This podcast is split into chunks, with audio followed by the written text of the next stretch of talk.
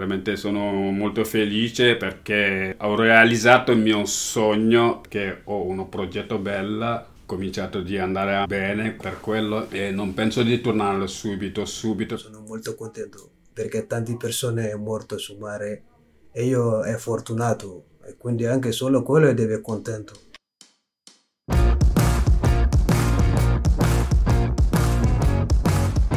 Milano è il diavolo, quando ti accoglie ti chiede l'anima e se vuoi rimanere devi offrire qualcosa in cambio. Milano è il diavolo è il nome di questo podcast. Io sono Federica Capozzi e le storie che ti racconto parlano di persone, di patti e di compromessi. E di un diavolo che a volte, se sei bravo, lo riesci pure a fregare.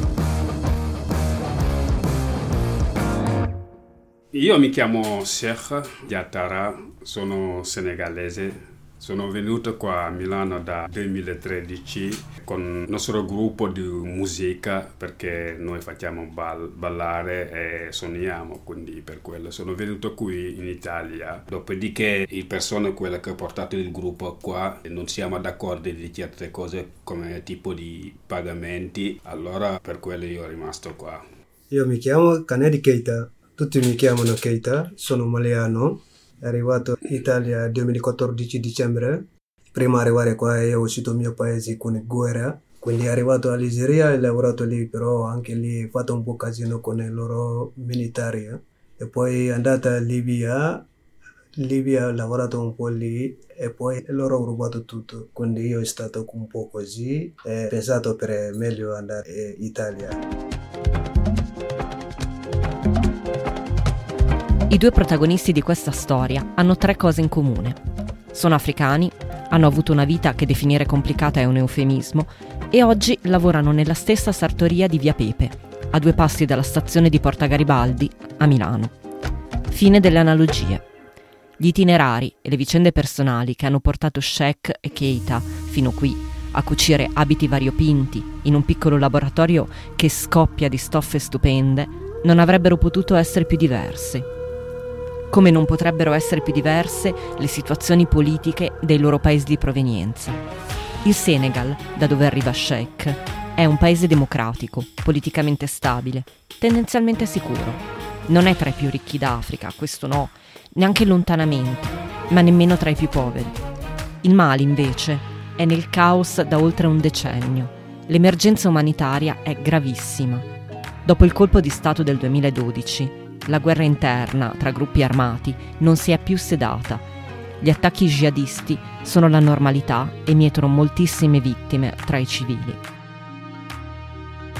Violenza, fame e povertà sono incontrollabili, peggiorate da eventi climatici estremi come siccità e piogge torrenziali. Chi può scappa, chi resta rischia. Per farla breve, geograficamente parlando, Senegal e Mali confinano, ma in realtà sono lontani anni luce. Detto questo, torniamo a noi, ai nostri sarti Sheikh e Keita. Ora seguimi, che ti accompagno a conoscere prima l'uno e poi l'altro. Ci facciamo un giro in Africa e poi torniamo qui, nel cuore del quartiere Isola, dove le loro strade si sono incrociate.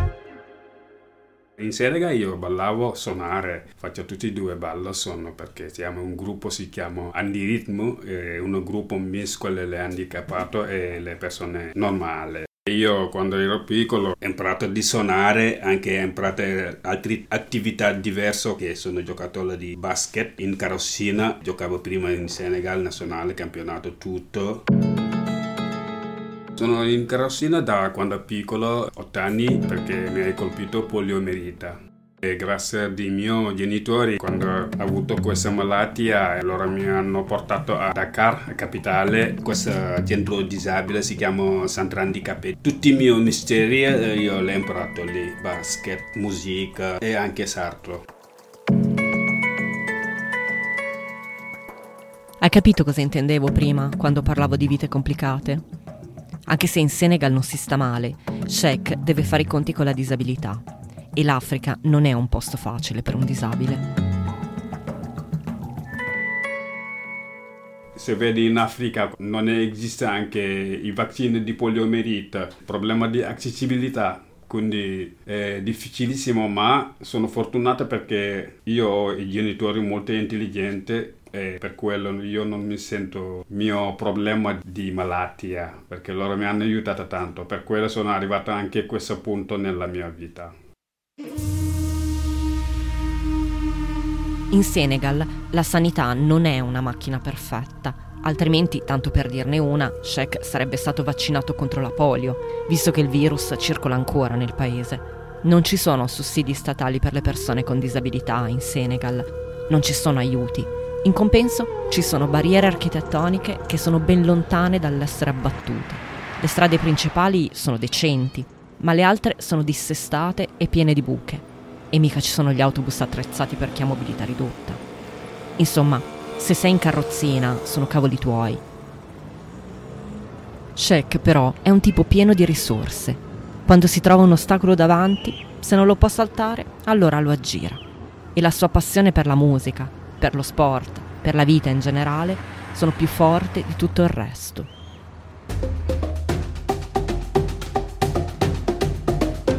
Dunque, riprendiamo il filo. Nel 2013 la compagnia di musica e danza di cui fa parte viene in tournée in Italia. Ad accompagnarli c'è un impresario che si occupa di tutti i documenti e delle pratiche necessarie per il loro ingresso nel paese. Sinceramente io non pensavo mai di fermare qui perché ho lasciato il mio lavoro lì, anche lasciato il mio sport, ho lasciato anche il mio gruppo di musica se non abbiamo questa difficoltà con le persone che mi hai portato qui, tornato in Africa perché sto bene lì per tutto.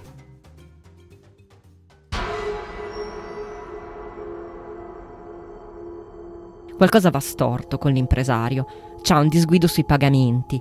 Sa che gli altri vorrebbero essere pagati prima di tornare a casa, ma quello non ne vuole sapere. Litigano, l'impresario alla fine si tiene i documenti di tutti. Sheck e gli altri sono bloccati a Milano. E a questo punto che fa lui? Si dispera? Certo che no. Se per un po' gli tocca rimanere, tanto vale approfittarne, tentare la fortuna in un posto che non è casa, ma forse qualche vantaggio ce l'ha.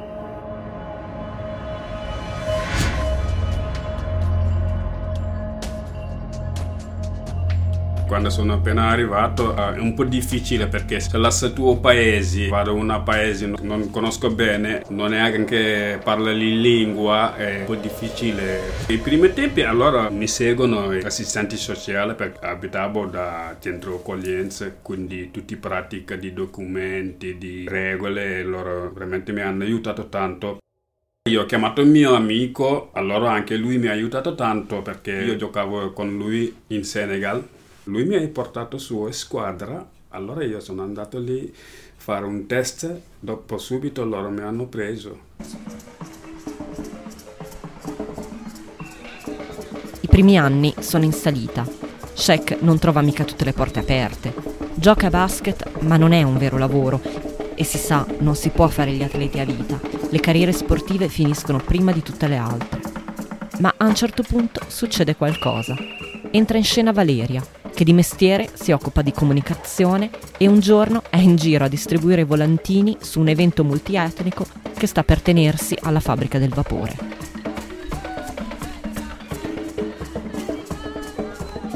ogni tanto anche vado a suonare con amici a Milano, uno parco, si chiama Parco Sampione. Allora ho visto mio socio Valeria con un in mano, allora io ho preso uno dopo, visto che io sono una persona molto molto curiosa, dico allora io vado a dare occhi a questo programma, vediamo. Allora, quando sono andato di questo evento, visto che una cosa veramente mi ha colpito tanto perché ho visto tante culture diverse, Africa, Indiana, America, Giappone, tutte cose veramente anche legato con il mio mistero di sarto. Subito mi viene in mente di chiedere un favore se mi riesco a aiutare per trovare un lavoro. Quindi la nostra sartoria nasce così come una cosa veramente neanche io non l'ho pensato. Io Valeria l'ho conosciuta qualche anno fa, quando ancora lavoravo in redazione. Ci sentivamo al telefono. Ogni tanto lei mi chiamava per parlarmi di un evento o di un'iniziativa che stava seguendo. Valeria è un tornado. È una di quelle persone che si entusiasmano un sacco per le cose e ti contagiano. Parla tanto, ma ascolta anche e si ricorda quello che le dici. Non mi stupisce scoprire che quando Shek le ha chiesto una mano, lei si è fatta in quattro. Ha chiesto in giro, ha preso contatti, ha provato a farlo assumere in qualche sartoria sociale, ma non c'è stato verso. E a un certo punto si è stufata e gli ha detto: Beh, visto che non si trova una sartoria, facciamola noi. È così che è nata che chic. Non proprio così su due piedi, cioè non è un coniglio che si tira fuori dal cappello. Ci è voluto del tempo, ma oggi eccoci qua, a chiacchierare tra le pezze di tessuto wax mentre le macchine da cucire ci fanno da sottofondo. La nostra filosofia è cercare di fare integrazione di culture diverse non solo cultura, diversa con cultura italiana, un po' diversa magari con cultura maliana, culture indiane, quindi per quello noi mescoliamo tante culture diverse, tutte culture, senza frontiere. Lasciamo per un attimo Sheikh in sartoria e torniamo in Africa. Keita ha 21 anni quando riesce a scappare da quella polveriera che è diventato il suo paese. Della sua vita là non parla volentieri e io non me la sento di insistere. Davanti a lui mi prende un pudore che da giornalista forse non dovrei avere.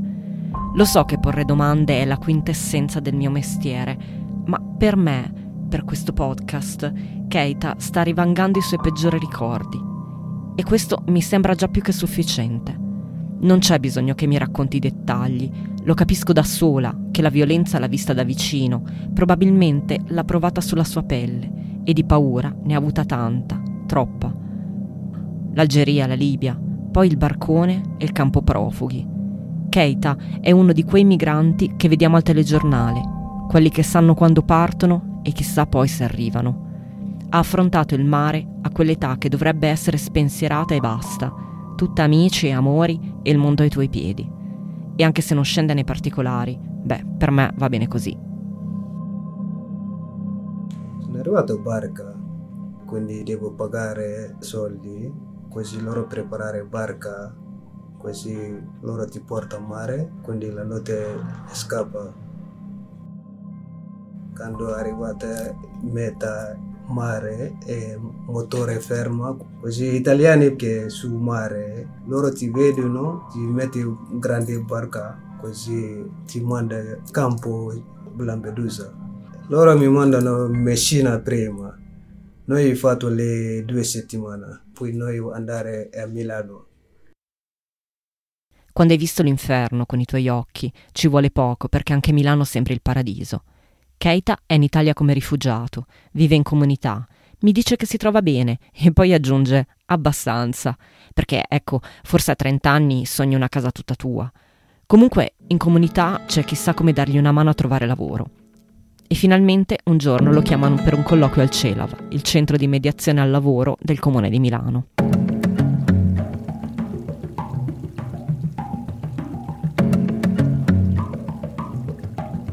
Io sono signora sono lì, si chiama Eleonora. Eleonora ha conosciuto Valeria dopo loro ho parlato con il comune di Milano. Chiamato un giorno per andare a colloquio. Sono andato a colloquio e loro hanno detto che lavoro ti piace. Io ho detto non mi interessa che lavoro, basta che il lavoro. Io ho detto ho fatto sarto, ho fatto barocchieri, anche altre cose, tanti, io ho detto tante cose, magazzinieri, io ho stato tutto. Quello che trova va bene. E quindi loro hanno detto facciamo trocino tre mesi con Keshiki.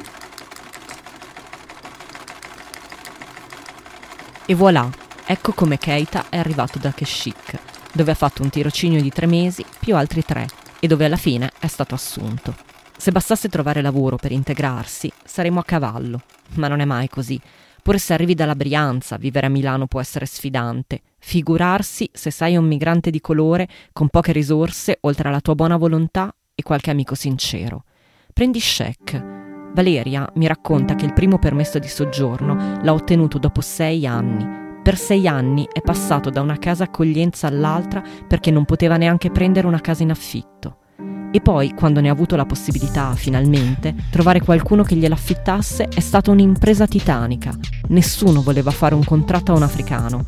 Tante case non andavano bene per un disabile. Insomma, un casino. Eppure né lui né Keita si lamentano, ma che neanche il razzismo che possono aver subito sembra scalfirli.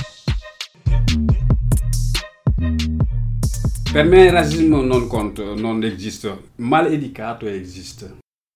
Se mi dici qualcosa di razzismo, io non mi fregano niente perché anche io puoi rispondere. Per me non esiste nero bianco, siamo tutti uguali. Se tagli il mio corpo, cosa essi? Non è sangue blu, è rosso. E anche tu, anche le altre persone, tutto il mondo quindi sono uguali.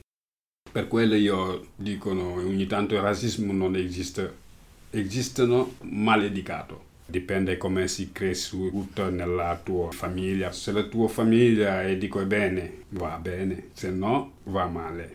Cattiveria non mi piace, ma dipende perché da persone è così, c'è cattivo, c'è buono. Però io non pensare a quello perché la vita è così, deve iniziare difficoltà.